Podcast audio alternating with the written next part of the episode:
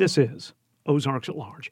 You know Arkansas is home to thousands of artisans and craftspeople. And each year, the Arkansas Arts Council identifies one of the artists as an Arkansas living treasure. The recognitions have been taking place since 2002 when Beatrice Stebbing of Siloam Springs was celebrated for her life's work in stained glass. This year, as the pandemic shut so much down early, there was no Arkansas Living Treasure recognition. But there will be a 2022 Arkansas Living Treasure, and the nomination process is underway now.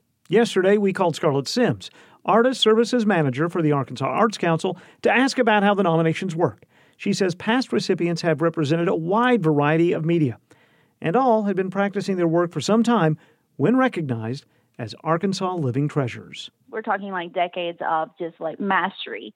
And then at the same time, this person is someone who has perpetuated and preserved his or her or their craft or traditional art by making sure that it goes forward through education, through programs, through community, it doesn't necessarily have to be that this person is an educator in a school district or is an educator inside an academia sort of professional field, but it has to be someone who has put in the effort to try to make sure that the next generation also knows how to do the crafts or traditional arts. So you can even think of it in a smaller term where maybe you are part of a knitting circle or you're part of a quilting circle even churches some of these uh, older churches in rural communities i know that we had quilt sort of circles that people came to and they had friendships around but there was also someone there who was a master of that craft and helped perpetuate it by educating the younger people about how to do that traditional work of art so that would be an example. So the kind of the the, the ones that we have in the past awarded, it's always been a craft. So think weaving, textile, bladesmithing, metalworking, log cabin making, chair making. Um, we have had uh, like just woodworking, sculpture, pottery. It's been an amazing breadth uh, the Arkansas Living Treasure program has been around since 2002. And um, it's through the Arkansas, of course, it's through the um, Arkansas Arts Council, but we also have awarded an honorary award to Jerry Fisk, who is a, a master bladesmith who actually helped create this award. It was, you know, something that he thought was a good idea, and we just sort of embraced as an entire arts community.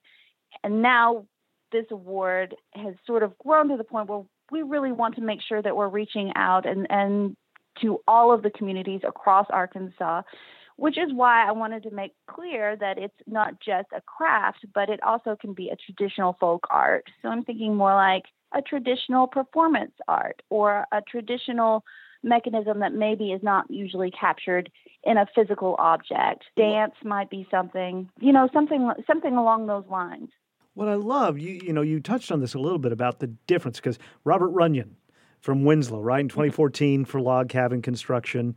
Uh, and yeah, they're the ones that you might, off the top of your head, think about. Peter Lippincott, of, who then lived in Fort Smith in 2010, one for pottery, um, fiddle making, uh, way yes. back. Uh, Violet Hensley, who's just is, you know, a treasure from Yellville fiddle making. But in 2015, from Hot Springs, and I'm not sure I'm going to get her last name pronounced correctly, Lori Popow, egg art. Mm-hmm. This is, yeah. I just love the variety that's um, in the list of, of, past recipients.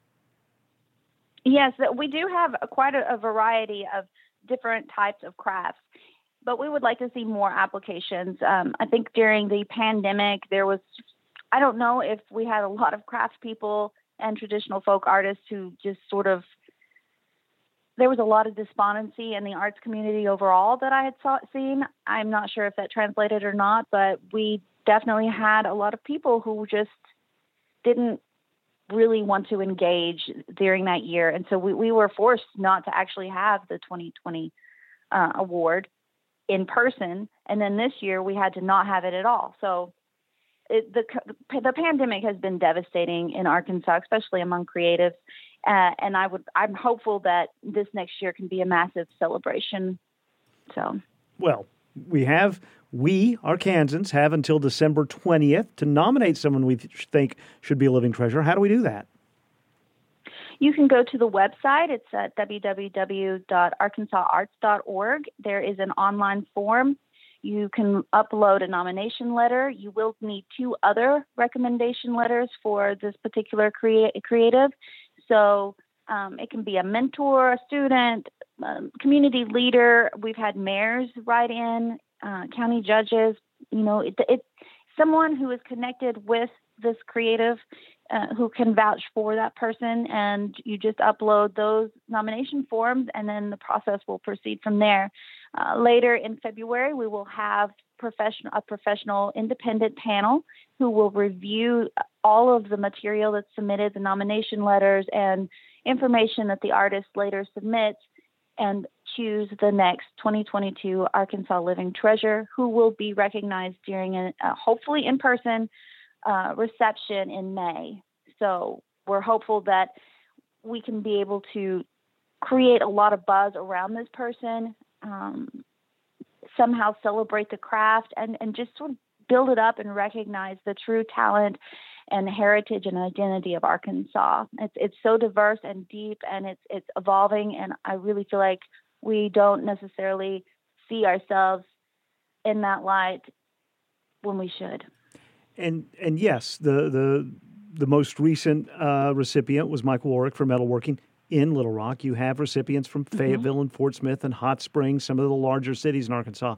But you look, since mm-hmm. 2002, you've also got OARK. No one will call OARK a big city. You have Winslow, you have Royal, you have Nashville and Yellville. This is not uh, a sort of um, procedure that has a bias towards the larger cities. I think the opposite, honestly. Some of the, the best crafters I've ever met are from more rural areas, uh, including my own. I mean, you might not think of Russellville as particularly huge. In fact, it was the big town next door from Atkins, where I'm from. But uh, we actually have an Arkansas Living Treasure living and still working in in the Russellville area. So there, it's it's everywhere. It could be your uncle, your aunt, next door neighbor, your minister. I mean, we have a wealth of talent and a wealth of just incredible skill in Arkansas. Scarlet Sims is Artist Services Manager with the Arkansas Arts Council and talked with us yesterday afternoon about the nominating process for the 2022 Arkansas Living Treasure Award. You can learn more, make a nomination, and see the list of all the craftspeople recognized since 2022 by following links at arkansasheritage.com. Deadline for nominations December 20th.